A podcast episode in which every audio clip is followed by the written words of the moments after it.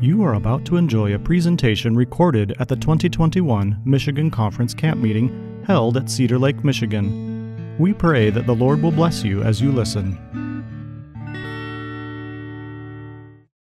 Father in heaven, we just are here. We're so grateful to be able to be together as your people.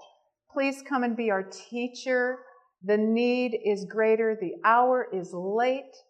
Our souls are looking to you today to enrich us, inspire us, and educate us. For these things we pray in Jesus' name. Amen. So, we're going to take a look today at uh, some more brain body connections in a very significant area of mental health.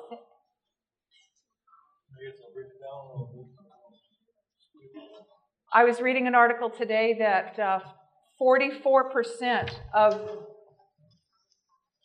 of interviewed Americans felt that feel that this pandemic has caused them the most emotional stress they've ever experienced in their life. So we've seen an increase. This pandemic has shown us an increase in stress, suicide at nearly all age groups, including small children. And so clearly, it's really important that we understand at a deeper level some of these uh, crises that people are experiencing and that we are experiencing. I've noticed that as I do programs for the public and programs for the church, there really aren't very many differences in the kinds of challenges that we face as God's people and in the public. And, and God wants to make uh, these problems are our opportunities not only for personal growth, but for public ministry. And that's what we want to do, isn't it? But we need the personal strength to be able to do it.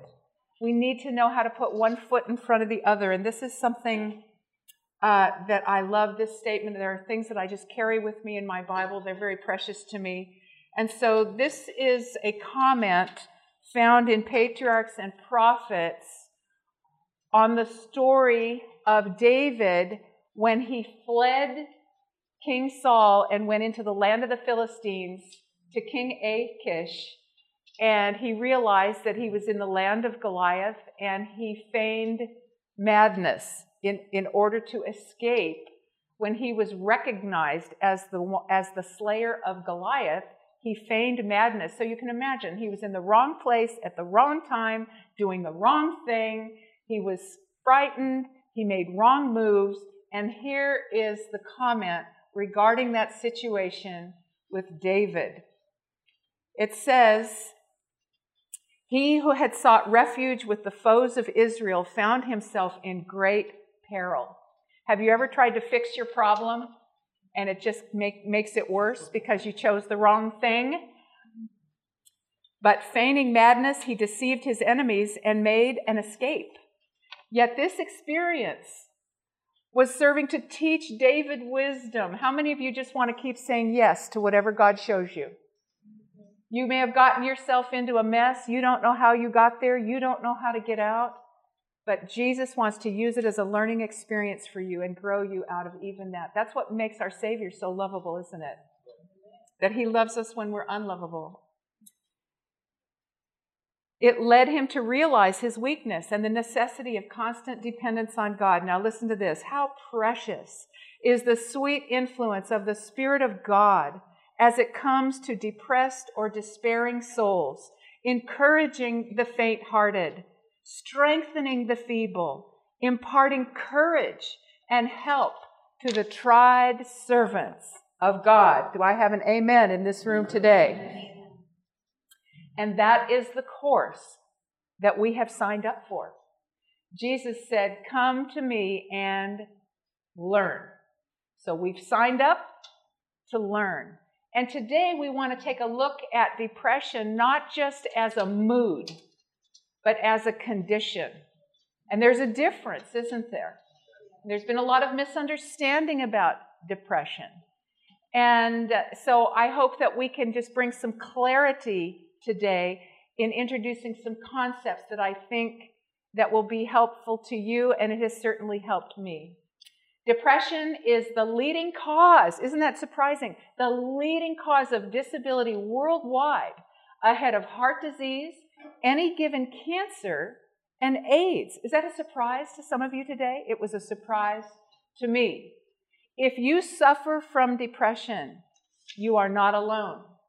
Severe depression, disabling depression, at least two weeks of being absolutely disabled, don't even know which way to put the key in the door handle, affects 20 million Americans, 3 million teens, and milder forms are everywhere. And in fact, these statistics are much higher now post pandemic. How many of you knew that Abraham Lincoln famously suffered from severe melancholy or depression? I am now, he said, the most miserable man living. If what I feel were equally distributed to the whole human family, there would not be one cheerful face on this earth. Have you ever felt that way? I will tell you that I have.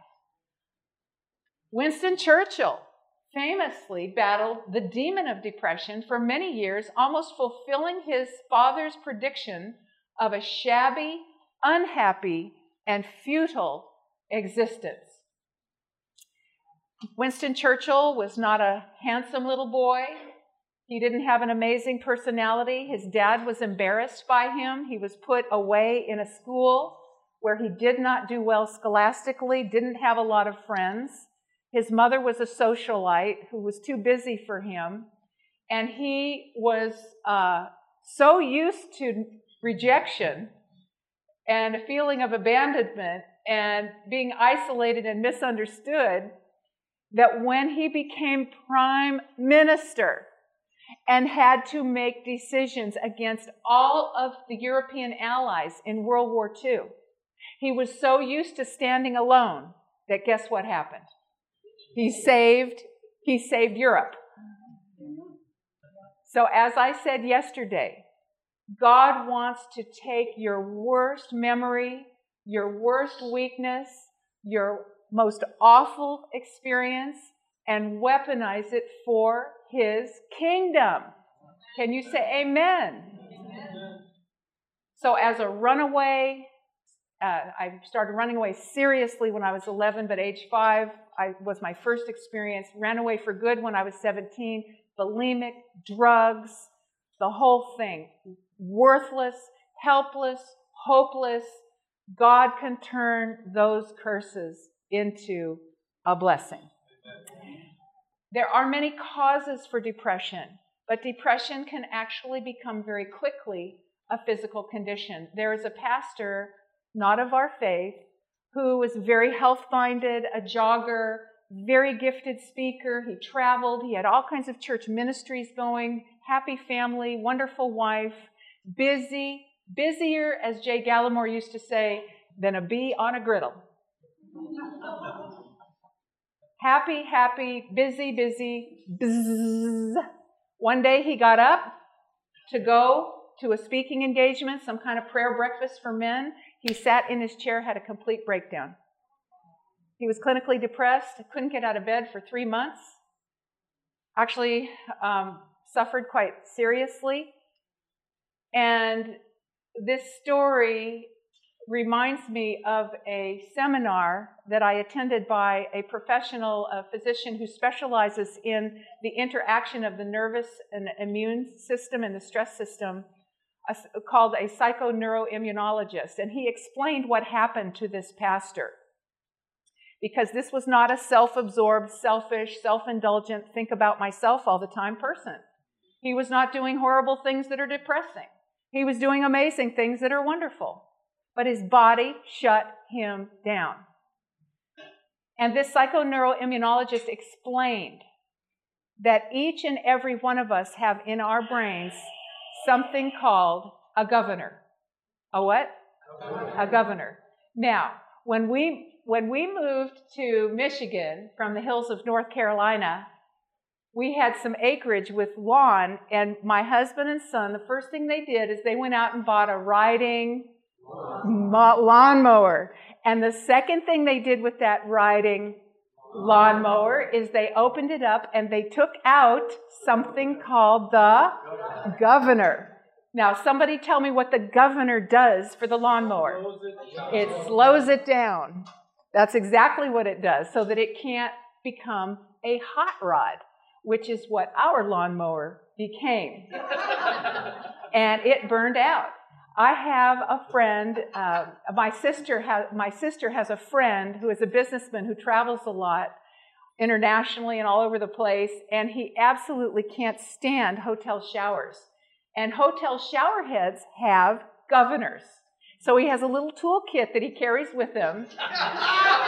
and every, the first thing he does before he does anything else when he enters his hotel room is he takes the shower head off, takes the governor out, puts the shower head back on, enjoys lush showers. then, before he leaves, he puts it back and goes, and nobody knows the difference. so, an interesting question that this physician asked in this seminar on depression was if you think about the flu and you take away the fever part of the flu, what are some of the symptoms that a person would experience without fever? What are some of the other symptoms that a person would experience when they have the flu? Aches, just extreme lethargy. They call it lassitude. I remember being really sick with the flu and having my hand on a devotional as if by osmosis something would happen. But I did not have the strength or the mental inclination to even pick it up and look at it. So, what are some other symptoms of flu? Headaches, nausea, muscle aches, chills, uh, low energy, no creativity, can't think, mental fog. Does that sound like depression? Pardon? Yeah, the taste. I mean, no pleasure in anything, nothing is tempting. You have to think, okay, how many steps to the sink to get a drink of water? Do I even have the motivation to do that? No motivation anhedonia, just like you see in addiction, no pleasure, listless. Uh, this is a description of what can happen with serious depression. And according to this researcher who deals with these body systems, very often the brain's governor has sensed danger. When your body senses a virus, it shuts you down. The governor shuts you down. When you get to a certain point of exhaustion, it doesn't matter if you put snow down your shirt, your brain will put you to sleep. And it's the same thing with mental stress, trauma, depression, it can get to the point where your brain says, okay, we're shutting this person down. And there are some autoimmune type of illnesses that also have involvement with the governor chronic fatigue, fibromyalgia. So we will, we will tell people, you know, we've had people say, well, you know, just like get over it. Put on your sweats. You don't have energy to walk to the front door. Just put on your sweats, push, push through it, go for a run, you know, push through the wall. And when your governor is shutting you down, that's the worst thing you can do. So there was one woman with, and these, the origin of these syndromes can be uh, multiple, can be a viral load. We don't know all the reasons. There's a certain mystery around some of these ailments. But uh, one woman learned to not cross the boundary of that governor. And so she could walk with, you know, a certain amount of energy to a certain point, and then she'd go back to bed and rest and then maybe the next day or the next week she could get to the mailbox the next do you see what i'm saying? Instead of pushing through she respected the boundary of that governor. It's like a toaster or no it's like a, a fire a fire alarm that is hyper vigilant and just a wisp of smoke from the toaster sets it off. And your brain has to recalibrate what normal looks like and what danger looks like so, as with anything else, healing is a process. So, let's take a look. Fortunately, their depression did not win. Uh, Abraham Lincoln, if you read his history, he lost elections, he wasn't liked, he was melancholy, uh, his business failed, uh, and, and yet somehow these men illustrate the remarkable ability that God has built into our brains to learn good things out of bad situations, to become strong out of weakness. Amen? That's God's will for us. Now, there's a wonderful book by Neil Nedley called Depression The Way Out, and he identifies 21 different hits or factors involved in depression. Some of them are changeable and tunable, and some of them are not. But would you agree with me that the ones that are tunable and changeable, we would want to pay attention to? And we would, and even if, if even if you're as happy as a clam, and I don't understand where that phrase comes from, I've, I don't know how to tell if a clam is happy. But even if you are as happy as a clam, do you need to be putting some uh, investments in your mental, physical, and emotional, and social and spiritual bank so that when you're hit, you're ready? Or you can help that person that is struggling. When I went through the devastating journey of my, my husband's cancer journey, I will tell you what one thing that I learned, and that is this what you learn in the light when you have time to learn it is what an energy to learn it is what you're going to take into the darkness with you. You, you, you are not going to learn something brand new when you're in a pit. And it's the nature of a pit that there's no natural way out. So everything in a crisis is going to be automatic. Our eating habits were automatic. Our schedule was automatic. Our worship was automatic. Our feelings were all over the map. God was present with us, but there came a point where He held us. Our habits held us. We couldn't hold on anymore. It was too terrible. Some of you know what I'm talking about. Some of you may be going through something like that right now. And I will tell you that now is the time to start developing, develop, now is the time to start developing and maturing the attitude, attitudinal disciplines, the spiritual disciplines, the lifestyle disciplines. Uh, this amazing woman spoke to me at Pennsylvania camp meeting. I've just come directly from Pennsylvania camp meeting, and she has a, a loved one that was in rehab multiple times for drug addiction. I think it was her son. And this last time he came through, he's been free uh, for a long time now. And of course, this is one grateful mama. And he came out with a motto, something he heard when he was in rehab. And this was what he heard. And I want you to think of this statement in the context of what I've just told you, because I don't want it to sound hard. But in the context of where this young man was and what he was doing with his life, he came out with this motto Winners do what they have to, losers do what they want to. So, a lot of life, and we don't want to run around calling people names, okay? So, that's why I'm telling you, please consider the context of what it took for this man to get hold of impulse control and, being, and flying by impulse and feelings instead of principles and truth.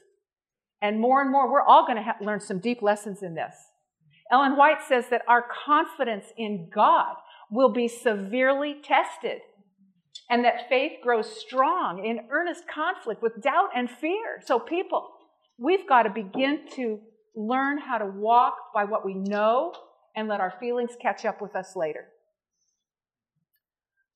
So, chronic depression risk factors include family history and genetics. Is it possible to be genetically prone to depression? Absolutely. What about medications or certain medical conditions? This is one reason why I'm so thankful for our natural remedies uh, uh, class in the morning because some of the very medications that treat lifestyle diseases are directly associated with increased risk for, for depression. And so, what we can do naturally is going to dial down perhaps the onset of a problem or maybe even getting it at all or the duration or the intensity. Praise God for that. Amen? Social and environmental factors, do those play a part? There's a book by Ron Brofman, Succeeding When You're Supposed to Fail. Very interesting book about children who have been uh, abused, they, they've been marginalized, set aside, abandoned, they had alcoholic, drug addicted parents. And he examined the personality traits of these children. And very surprisingly, although the incidence of adverse childhood um, experiences was directly correlated with increased risk for uh, acting out behavior, addictions, and depression, he also learned that one third of this group, one third of these kids actually thrived. They didn't survive, they thrived. They actually had resilient personality traits that maybe they inherited, maybe they learned. Uh, he, it's not uh, expounded upon really well, but these traits are trainable, they're learnable. Do you think those are traits that God wants all of us to learn? Absolutely. And I was thinking about that one day on a walk because my trajectory from an abusive background and, and uh, 20 years of bulimia and drugs and running away and all of that, obviously I didn't fall into the one third of amazing kids category. Uh, and so I was thinking about this one day. I was going on a walk and I said, Lord, what about it? What about trauma? There's two major types of trauma. I think it's called type 2 and type 1 trauma, but type 2 trauma would be what has happened to you uh, that, that should not have happened. It's, it's the meanness, the abuse, the, the, the assaults, when people maybe had authority over you as a child and you didn't have any choice in the matter. I mean, these things have profound effects on neuroimmunological development, hypervigilance, pain proneness, depression, for life, uh, uh, proneness to infection, et cetera, et cetera. Now, the interesting thing is, is that as we adopt new ways of thinking and living, is there healing that begins to take place. I love the verse in Isaiah chapter 61, verse 7, where the Lord says, He understands where we came from. You know, He may have been silent when that was happening to you, but He wasn't absent. That's good news. And he wants to weaponize that thing for his kingdom. Amen? He wants to heal you and galvanize you as a super weapon. And in Isaiah chapter 61, verse 7, it says, Whatever you have experienced, this shame that you have been through, he says, I will repay you double.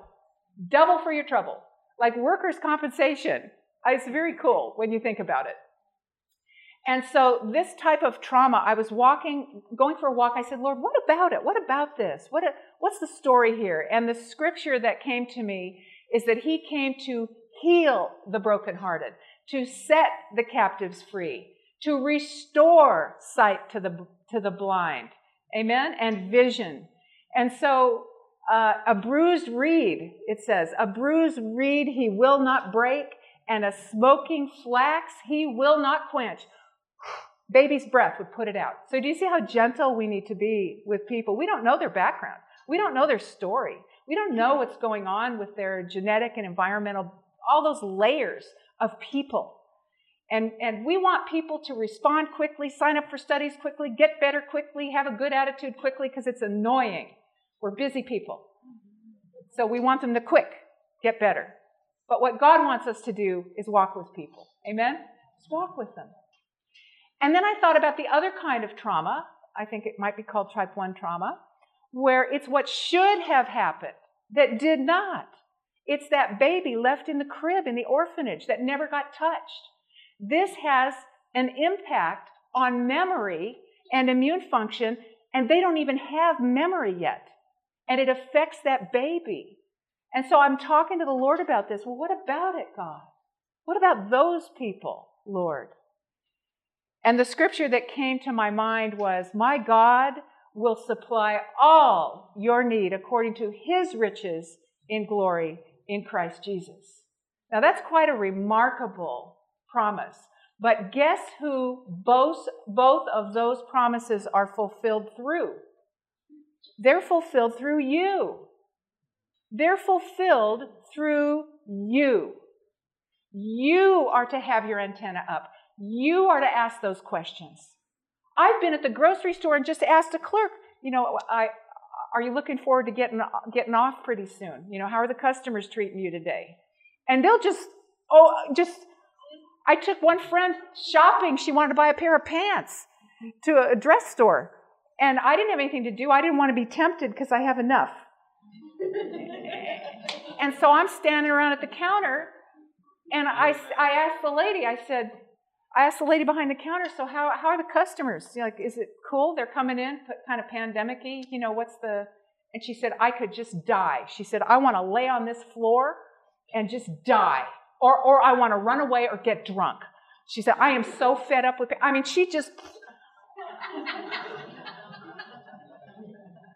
And, and the lady next to her said, Well, this lady you're talking to, she has all kind of stuff in the car. She'll bring you some magazines. Because everywhere I go, you know, she knew. The lady next to her knew I had stuff. so have your tidings ready, people. Amen? Nutrition and lifestyle. Do you think that that could have an impact on risk for depression or even be a causative factor? What do you think? Wow. Habits of thinking. Boy, you know, we can be in a habit of thinking in a certain way. I mean, as I was growing up, I would walk out the door. As I was leaving the door, I was told, You never know. It's always something. so, you know, you grow up in a certain mindset. Um, and then the worldview that people have. You have a worldview of God that tortures people for all eternity. So, what's up with that? So, you see, we have a seven and a half billion people in this world that need to know about our God. Seven and a half billion people that need to know this message and what the Bible really teaches. Amen? And in blessing, you will be blessed. Addiction, so very real. In 75% of the cases of addiction and depression, there is something else going on that needs to be checked out by a medical professional comorbid or coexisting conditions are very, very real. And we're reading about it in the paper when we're seeing all these pictures of these very tragic uh, homeless populations everywhere we go. So, spiritual need is that is that a very important factor? Yes. Oh, yes. You know, the Bible says that before we come to Christ, we're dead in trespasses and sins. Men loved darkness rather than light because their deeds were evil. And there is a way that seems right, but the end thereof are the ways of what? Death, eternal death. So we always want you to work with your healthcare provider when making medical or lifestyle changes, especially with severe depression or mood changes, because the type of drugs that people are on right now um, and the multiplicity of conditions and the weakness that people are experiencing, we actually had to change our quit nicotine program from quit day to you choose your quit day. Because the three major uh, side effects of quitting just nicotine, those vaping machines aren't 13 milligrams like a, a regular cigarette of nicotine, they can be up to 40. And that changes the architecture of the brain. They're on 3, 4, 5, 13 medications or drugs. And the side effects are death, suicide or psychotic breakdown. So we have to be so careful with pe- people. We're at the end of the genetic line. So we want to be as gentle as the situation demands. Amen? The good news is that even when people are prone to depression, there are many factors that are tunable and changeable. Dr. John Ratey, this, he is the author of A User's Guide to the Brain, also the book Spark, which is a very interesting book. He's a psychiatrist from Harvard. Um, very interesting book on exercise and the brain. Oh, you would love that, Rich, uh, Rich and Rhonda, because you're an exercise guy. Do you have that book, Spark, by John Ratey? Well, anyway, it's it's an amazing book on the mental health benefits uh, and brain changes that occur with uh, exercise. So here's what Dr. Ratey says: Depression is an erosion of what?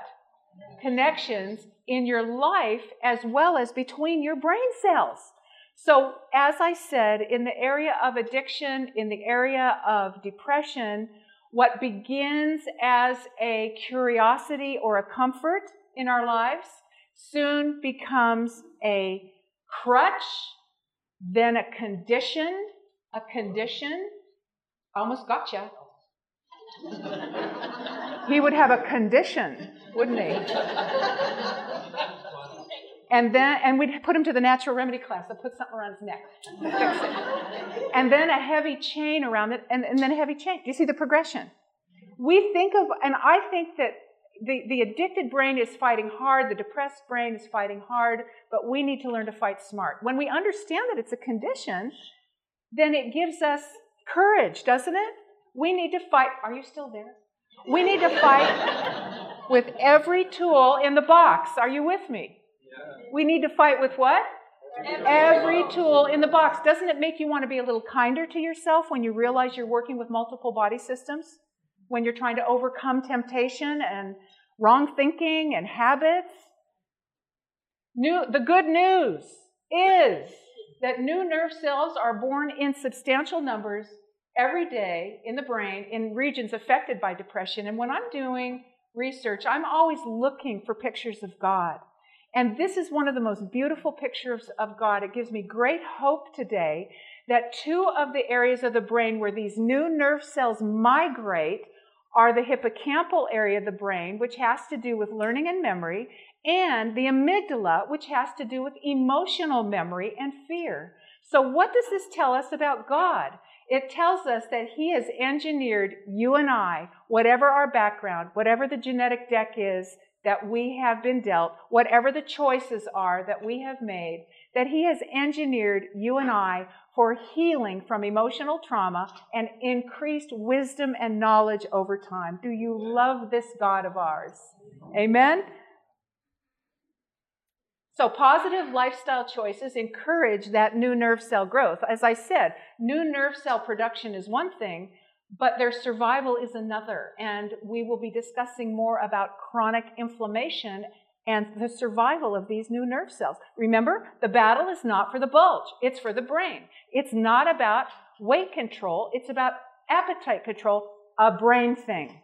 How many of you want to have healthy headquarters? We're going to get to the cortex of the matter. It's just a favorite saying. I'm sorry. I said it yesterday. I know I said it yesterday, but I just wanted to say it one more time. it's really fun. I have to have some fun in this thing too. Okay, so that was fun. All right, increased connections between cells. Now, what would increased connections between cells suggest? If you have more, like a blueberry bush that has more branches, what would that suggest in terms of brain health and communication, intracellular communication? Pardon? Better, faster, cognitive clarity, problems, more fruit. There you go. Pro- better problem solving, quicker off the mark under stress. Uh, and so, yeah, that's what it does. That's what exercise does too. Improve nerve cell survival. When you exercise, when you, uh, Dr. Ratey puts it this way: when you make yourself get out and move, not pushing past your governor, but doing what you can, it actually showers the brain with a growth factor, brain-derived neurotrophic factor, and he says it's like putting Miracle-Gro on your brain. So the question is not, am I going to exercise today? But when and where? That's, that's the question. Now, my, my wonderful colleague, Evelyn, who I love so dearly, who is not with us uh, this camp meeting because she's fighting a genetic uh, challenge that has manifest, a very serious amyloidosis. And I have tablets back there for you to write a love note to Evelyn. Um, but she says there's no bad clothes, just bad weather. I, I, I'm not there. I'm not there. But uh, I, if you love and know Evelyn and you want to leave her a note, Sherry's going to put out three notebooks and some pens so that you can send her a love note that you're praying for her in the new challenge that she is facing. She has lost seven relatives to this genetic disorder.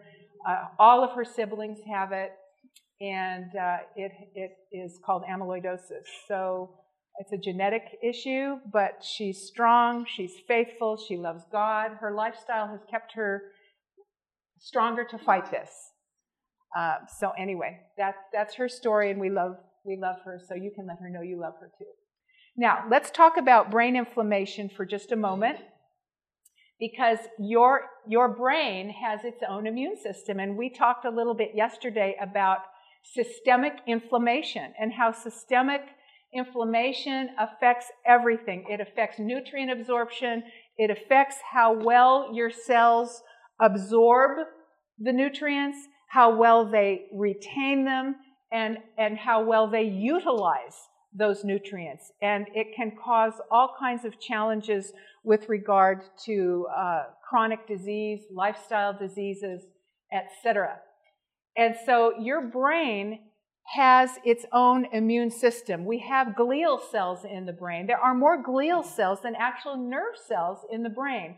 There's a subcategory of glial cell called microglial cells.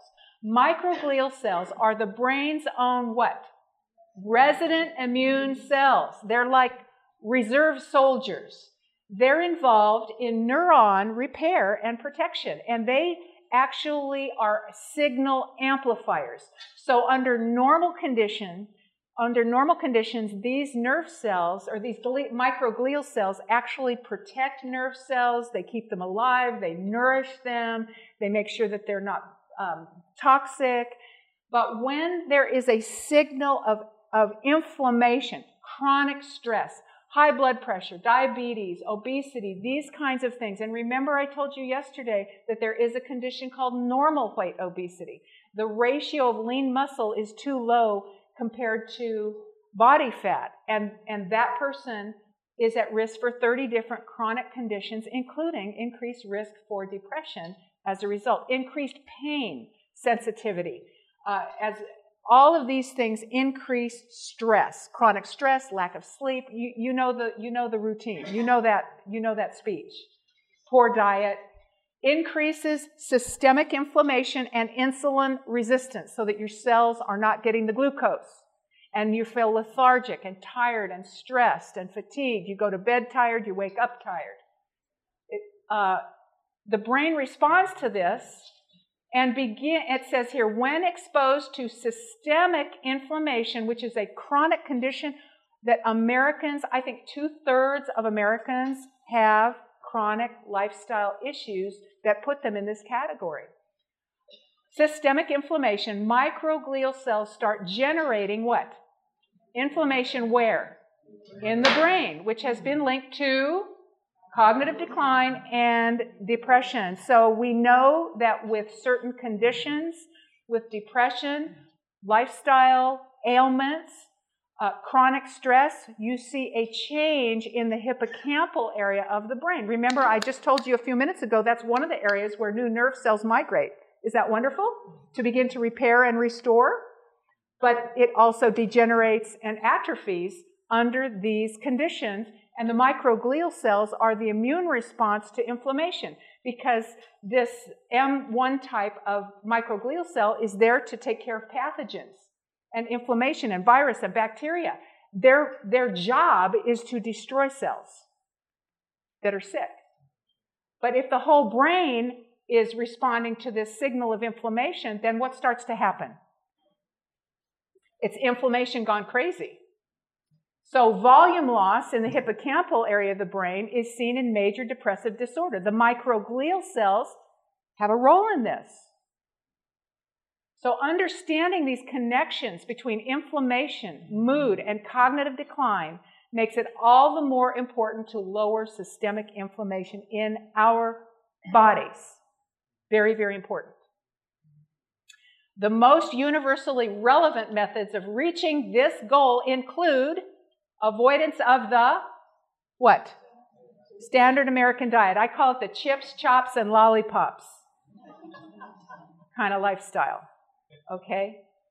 And tomorrow we're going to see a little bit more about that. I want to sh- I want to we're going to talk about the skinny on fats a little bit tomorrow. And talk about how FAT is not spelled BAD. It's some real pretty awesome stuff. Uh, and we want to show how it can actually have a pain lowering, cholesterol lowering effect when it's the right kind. Moderate levels of exercise and adequate sleep and stress reduction all play a role in lowering systemic inflammation, which lowers brain inflammation, which protects your brain so that those new brain cells that are accumulating in your wisdom part of the brain are going to be able to not just be created and generated, but they will what? They'll survive. That's exactly right. How many of you want your brain cells to survive? Very, very good.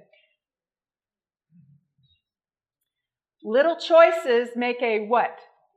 When people come to an obesity seminar that I do, or weight management, or metabolic syndrome, or depression or addictions, the person that comes up to me and says, All right, that's it you know, from now on, I'm going to do ninja weightlifting and I'm going to, you know, and I'm going to only eat six frozen grapes for dessert, millet, that's it. You know, how long do you think that is going to last? Until they until they get to Krispy Kreme. That's how long it's going to last. So what we need to remember, and, and we're going to talk about this on Thursday, the, the secret of long-term habit formation is so it's it's a mindset. It's a way of looking at change. And it's so very, very helpful. This is again Dr. John Ratey's statement here. Critics sometimes claim that a focus on ordinary measures like exercise and diet are too simplistic to affect unordinary behavior. Not so. Brilliantly simple evidence shows how powerful such universal factors can be in affecting what? The brain body system. And that's so important. And he, he says that exercise forces your brain out of hibernation. Because when a person is depressed, they go into winter. It's winter of the soul. And it's a very painful place to be. Physical exercise, mental exercise, proper nutrition, and adequate sleep will help anyone gain cognitive clarity and emotional stability. Here's a quote What we ingest is fundamental to how we think and feel. And Sherry reminded me that, my secretary reminded me uh, that we have a, a, lovely table over at the ABC with fantastic materials available to you. Uh, our book, Foods for Thought Nutrition's Link with Mood, Memory, Learning, and Behavior. Living Free Finding Freedom from Habits That Hurt. It's a 300 page, really handy, helpful book on uh, the addicted and learning brain, how to, how to create a healthy lifestyle, and then Simple Solutions is what you're eating, eating you. It's a book on stress, depression, and immune function. Other programs are there, so visit us at the ABC. Poor diet is common in people who suffer from depression and other mental disorders. So, mental disorders and depression can drive poor eating habits, but can poor eating habits generate depression and other problems? Works both ways, doesn't it? A potent lifestyle weapon in the fight against depression can be found right in your produce department. But before we go there, I want to do just a little demo. And um, I don't know how many of you will be able to see this. I'm going to, can you come up and help me? Yes, you. She's scared. I just scared her. Come on over here. it's not hard, honest. I pro- what is your name again? Debbie. Debbie is going to help me. Thank you, Debbie. Um, Sherry, let's make sure Debbie gets it. Where's Sherry? Are you here, Sherry? Debbie gets a, a book, a free book, okay, for helping us. We're going to help. She feels better now. She feels better. And you can pick the book you want. All right, Debbie, a couple of questions. I'm going to have you hold this glass, and I'm going to have you hold it up high because everybody needs to see it. I'm not that tall. You could have been a little taller. I'm sorry. I, you know, it's like deal with it. I, you know, I'm tired of being able to see on top of people's refrigerators, to tell you the truth. So, okay. All right, so Debbie, don't have to do it yet. So many instructions. Do you recognize this bottle? What is it? My husband's favorite. It's your, you know, spouses love to tell on their on their mates. Okay, we didn't hear that. Okay, so this is a Mountain Dew, people. Have you ever seen one? Okay, my husband used to call it Mountain Don't. Now, what is this? It's a bigger Mountain Dew. Which way do you think our drinking habits are going? We're going bigger, but we're going to use this one today. So, Debbie, um, how many sugars do we see? How many grams? Right there. Oh my goodness. How many? 31. Okay, so we're going to round it to 32 for easy math. In one teaspoon, four grams is one teaspoon of sugar. How many grams, one teaspoon of sugar? Four. Okay, so four into 32 is eight. Let's count together. Do you want to count in English or Spanish? Let's do English. No, can't do German. Okay, let's count everybody. One, two, three, four, five, six, seven, and eight. Okay, what is the next question that we need to ask? Small bottle, 20 ounces. How many servings? Some of you have seen this before. How? Don't answer yet. Oh my word. How many servings? Two and a half. Two and a half. So they don't tell you you're supposed to share this with one and a half friends. Okay, so another serving is how many? Eight. And another half is? Which is? Okay, let's count. Together. One, two, three, four, five, six, seven, eight, nine, ten, eleven, and so 12 and 8 is 20. So how many ounces in the bottle? 20. How many teaspoons in the glass? 20. But we're not done because people have a snack. So let's do a snack. This is a Snickers.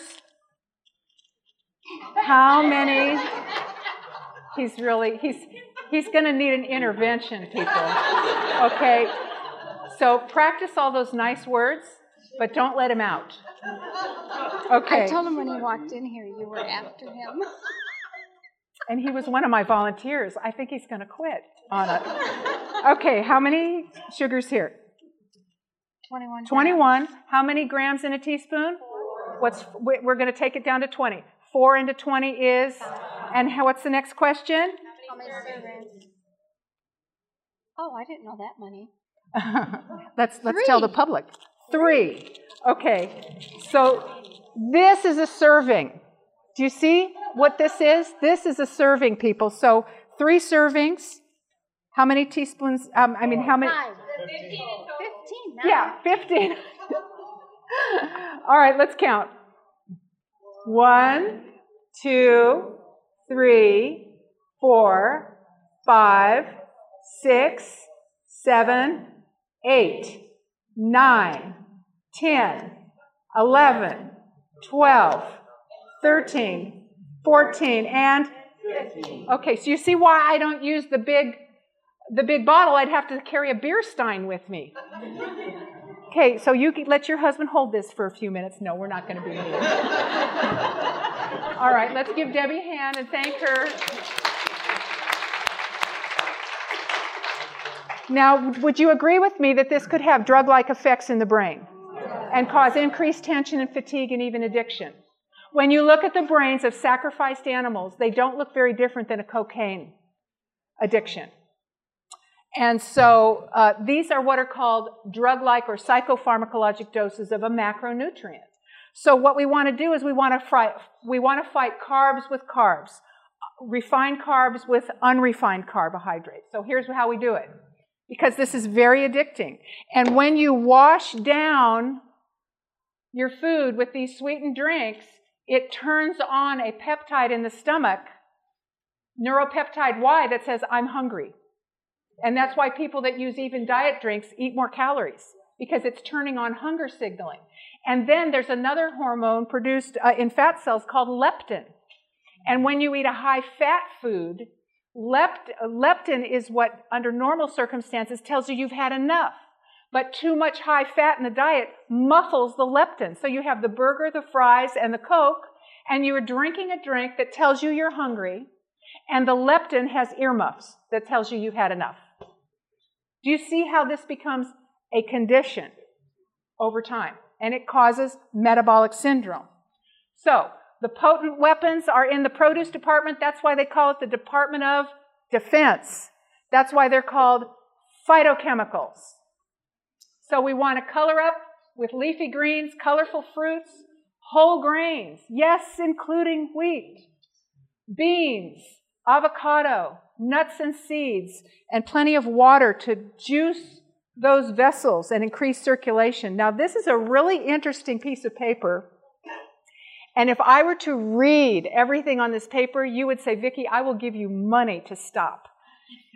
And what it is, this is a list of micronutrients that are involved in depression. When these levels of micronutrients are low, depression risk is higher.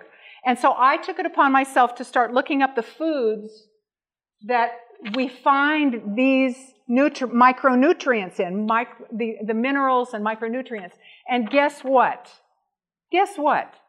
You can either drive yourself crazy with this list or you can go here.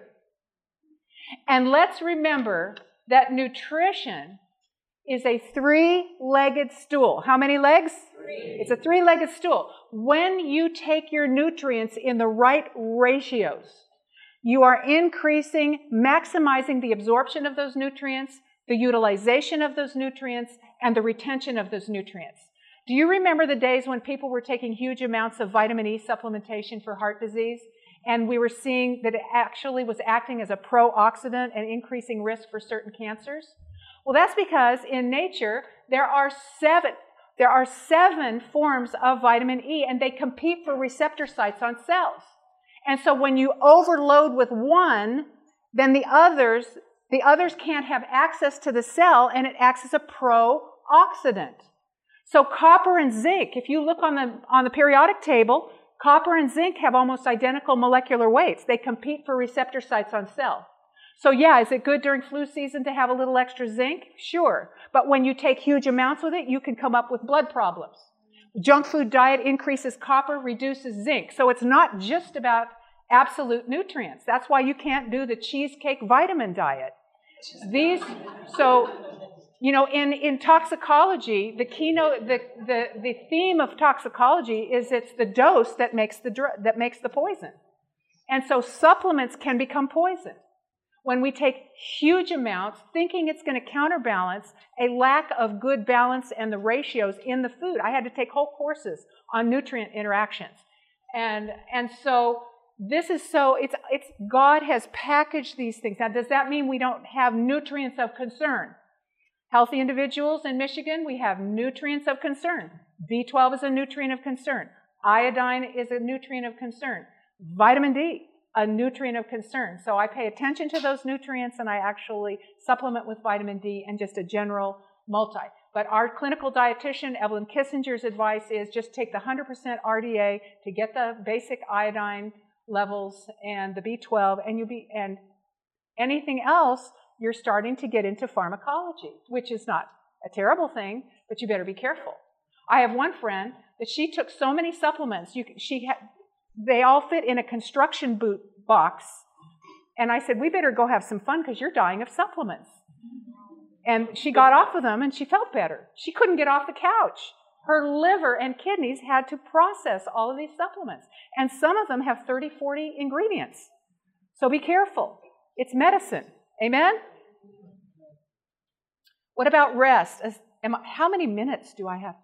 Five? That is so wrong. Four? Oh, wow. Okay, well, this is the day where I, I hit it, folks. Right on time. Regular sleep routine. Is it important? Yeah. I'm going to show you a picture. Uh, fatigue selectively targets the highest order of cognitive mental functions. Critical thinking becomes what? Impossible. Your brain will shut you down. You go to work on a project, you can't think. You end up cleaning the bathroom instead, answering emails, surfing the web because you can't concentrate. Then you pay a bunch of money for a time management class when all you really needed was a nap. So, this is what a rested brain looks like. This is what a tired brain looks like. And according to Belenky, who works with uh, sleep deprived military, decision making falls to chance levels. Elijah had to have, after Mount Carmel, he had to have two meals and two naps before God could even talk to him. So watch your sleep levels. Remember those connections for help, support, advice, and guidance. And what about our habits of thinking? To a large extent, we have the ability to choose how we're going to think about a situation. I remember one time my husband was upstairs working. We were having some kind of challenge. I don't know if it was ministry or finance or something. And I was downstairs, you know, doing the obligatory wor- worrying. I went upstairs to bring him some water and he was working. I said, What are you doing? He said, Well, I'm working. I said, How can you work when there's so much to worry about? and he said, Vicki, I have only so much I can do in this. I can't fix it. It's just out of my control. I've prayed about it and now I'm getting work done. That is ridiculous. I never heard such a thing. And then he, I said, Do I have to do all the worrying for this family? and then he said, well, you know how I tell how you tell people to go for a 10 minute walk to improve mood for an hour? Bye. now, whose brain cells were committing suicide? Whose? Whose brain cells? Who solved the problem? Yeah, through him. That's right. So this is from Charles Spurgeon. I have to share this. Sad hearts have a peculiar skill in discovering the most disadvantaged point of view from which to gaze upon a trial. If there were only one bog in the desert, they would soon be up to their neck in it. If there were only one lion in the forest, they would hear it roar. About us all, there's a tinge of this wretched folly, and we are apt at times to cry, All these things are against me. Some of you can relate. Faith's way of walking is to cast all care upon the Lord and then to anticipate what?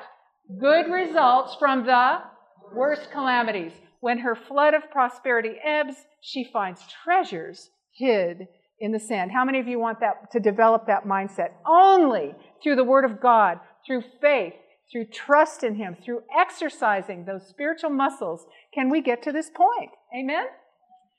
Sadness is not a bad thing. It's not the same as depression. Sadness takes us offline so that we can regroup and reevaluate. It may cause us enough pain so that we're motivated to change, like that dear addict that came out a changed man. Remember, what you magnify is going to get bigger. So let's just make up our mind. We're going to magnify trust, magnify solutions, magnify faith. We're going to magnify the Lord. Here's our last slide. He took me up out of a deep waste place, stuck. You don't know how you got there. You don't know how to get out. Out of the soft and sticky earth, he put my feet on a rock and he made my steps certain. You may have suffered from depression. You may know people that are suffering from depression, but there is a way out. Amen? Amen? All right, let's stand for closing prayer. Father in heaven, we just thank you so much that you have said that the path of the just is as a shining light that shines more and more to the perfect day. Weeping may endure for a night, but joy comes in the morning. Lord, teach us to ponder our path, order our steps. Help us, Lord, that our brains and bodies, our relationships, and our walk with you will become healthier every day so that we can endure for the joy that is set before you. You endured, and you are teaching us to endure. Bless each and every one as they ponder these truths. Thank you for the lifestyle tools that you've given us, the mental health tools, the attitudinal disciplines, and all the support of heavenly angels to bring us comfort in times of sorrow. In Jesus' name, amen.